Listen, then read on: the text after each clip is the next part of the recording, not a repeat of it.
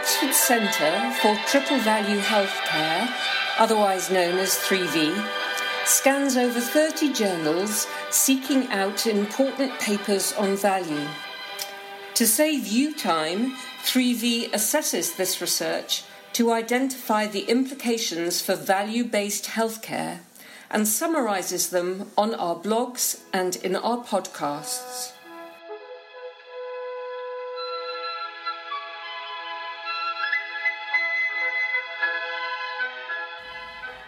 Hi, my name is Joe Manners. I'm, I'm doing the paper of the week this week, uh, and this is all about um, thinking about how we create value in healthcare, particularly complex healthcare.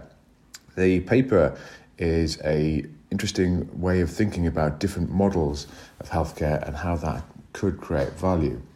It's an interesting uh, area because a lot of people tend to talk about creating value in healthcare in terms of efficiency and particularly thinking about how we make cars or how we run efficient supermarkets that it's simply a case of putting your inputs into one end of the box and getting your outputs out of the other. And the efficiency of doing that is is the value. But we know that healthcare is different to this. Healthcare is more complex. We're dealing with patients and we're dealing with patients who are having increasingly complex problems and having to be dealt with by increasingly complicated teams. So the analogy of the uh, the, the health the healthcare being like a factory, if it was ever true, is becoming less and less relevant. So how do we create value in healthcare? And by value, just to check in, we're talking about getting better outcomes that matter for patients and populations with the resources that are available. Sometimes that can be confused with efficiency, which is producing a better result from resources by looking at the inputs and the outputs. But that doesn't really tell you about what the inputs and the outputs should be. So, value is, is a, a much more sophisticated way of thinking about this. The authors of the paper look at three different models. The first one they think about is the, the value shop, the second one is the value chain. And then the third one they introduce, which is uh, a 21st century solution to creating value, is the value network. So the first one, the value shop, is, is still a useful model for thinking about healthcare. This is the idea that healthcare is a bit like a shop where the customer, who is the patient, goes into the shop, sees the man who's in the shop or the woman, and they solve a problem together and come out with the solution. So this works reasonably well for relatively simple problems that can be dealt with on a one to one basis. But the, the benefit of this is, is simplicity and efficiency. But the disadvantage is that a lot of problems now cannot be solved by one person.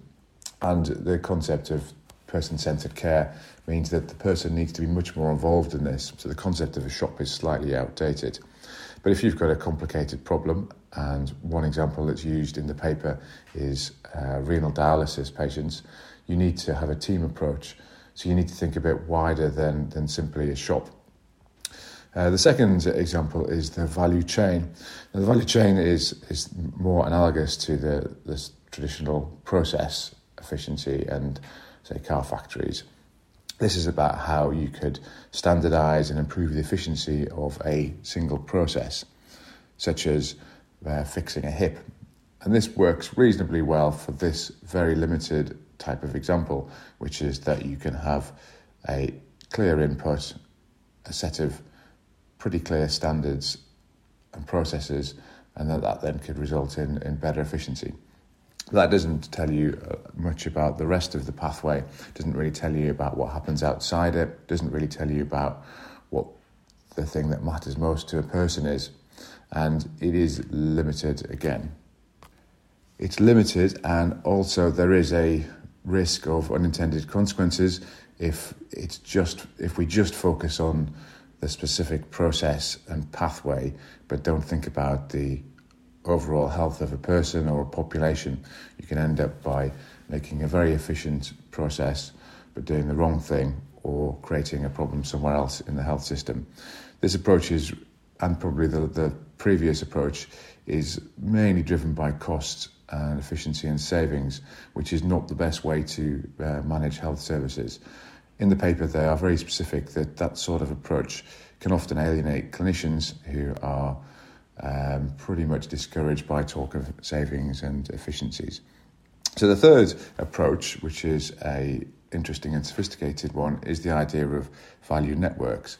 This, these are networks of professionals, institutions, and patients that are brought together to solve more complex and enduring health problems.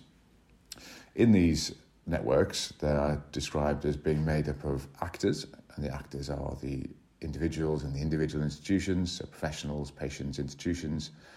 The commons, which is the platform and arena where the actors share their resource and communication.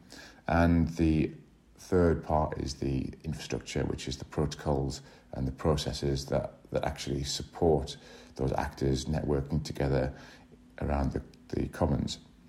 These networks can develop organically, but in good healthcare systems, they are encouraged and supported by institutions and the leaders of those institutions. And in the paper, there's a, a lot of examples about how leaders can enable these networks to form, to encourage them to thrive, but also ways that they could actually create barriers themselves. Elements that are needed to create a thriving and healthy network are proper financial incentives, incentives through work, so everybody in the network needs to be going in the same direction, trying to deliver the same outcomes. They need to be aligned and not contradictory. There needs to be really good communication, so improved infrastructure and uh, technology. There needs to be fairly consistent methods and processes so that everybody knows uh, they're doing roughly the same sort of procedures, and that yeah, the technology needs to be pretty spot on. The example that's used, there's two examples. The first example is uh, is a network of renal dialysis in Sweden. And what's quite nice about this is it's very patient focused, very patient centered. Uh, and by introducing the patients fully into these networks, the professional acts as a enabler and a catalyst, but the patient is still in control. And it also enables some patients to be very in control, for example, letting themselves in and out of dialysis.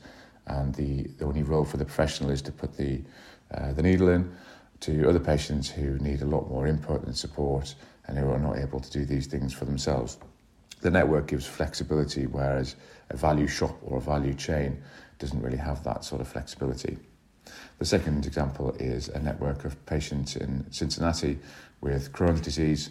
And uh, again, it's very much focused on the needs of the patients and the involvement, uh, peer champions, patients who can actually support other patients, parents who can support other parents as well, which is all part of a good network.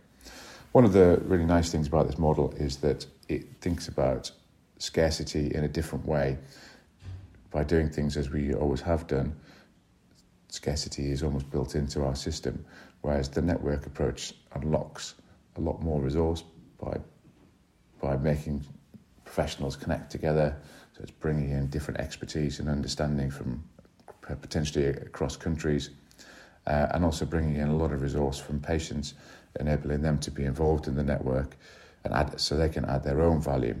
So the whole the whole concept is that this this sort of approach can actually create value, can create resource as well as using it, which is I think is a really quite interesting and healthy way of thinking about this. The other really positive part of this is this system is a non-hierarchical system it doesn't really go with the 20th century bureaucratic and hierarchical type of way of organising healthcare. It's much more about a uh, an equal and uh, patient focused uh, system that enables people to actually participate uh, as equals effectively. So overall, it's it's a, a really interesting model and one that I think adds a lot to our understanding about how to create value.